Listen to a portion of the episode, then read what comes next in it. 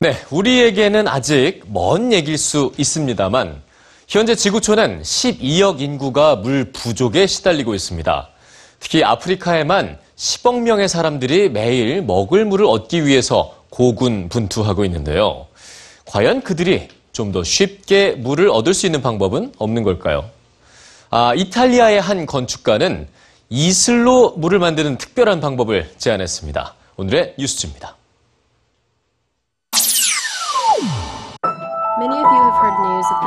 땅을 파도 물이 없고 하늘에서도 수개월 비가 내리지 않는 메마른 땅. 아프리카의 많은 사람들은 그래서 매일 걷고 또 걷습니다. 바로 마실 물을 구하기 위해서인데요. 에티오피아를 찾은 이탈리아의 건축가 아르투로 비토리에게 이런 모습은 충격이었다고 합니다. Hello to EBS News. My name is Arturo Vittori. Children and uh, women walking for many kilometers every day carrying this uh, water tank, heavy, heavy one, through the desert, through very harsh, you know, environment without shoes. 그동안 아프리카의 물 부족을 해결하기 위한 많은 노력들이 있었지만 이 뿌리 깊은 가뭄을 해결하기에는 부족했습니다. 무언가 쉽고 마을 주민들이 직접 해결할 수 있는 방법이 필요했죠.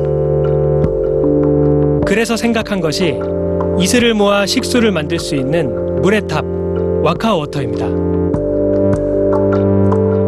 이 탑의 이름이 된 와카는 에티오피아에서 마을의 사랑방이 되는 커다란 무화과 나무를 뜻하는데요.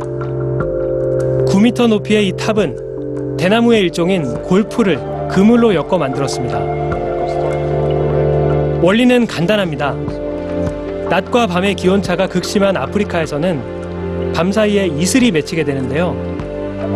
이 이슬을 나무 틀과 나일론 소재의 그물로 흘려보내 탑 아래 공간에 모이도록 했습니다.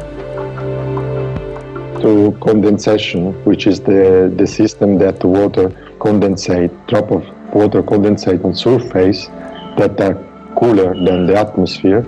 And by this difference, when it reach the dew point, which is a very low temperature by 2, 10, 12 degrees than what is the environmental temperature, it condensates. So you start to collect little drops of water 이렇게 이슬과 안개로 만들어진 물방울들은 하루에 95리터에 이르는데요.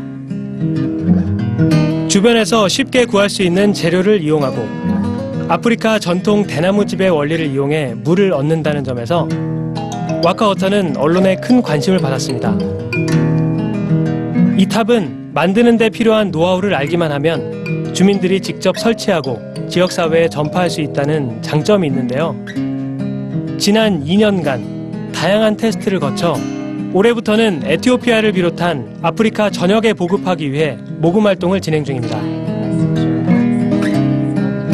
아르투로는 와카워터가 물 부족 문제의 해결책이라고 생각하지는 않습니다.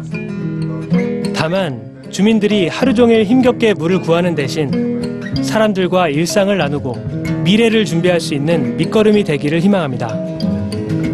some place in the world today, in average, one person consume up to 500 liters of water, and in other places they have no water to drink. So this is not fair. And uh, we live in the same planet. We should have the same rights to these, uh, you know, basic, uh, fundamental life resources to be distributed.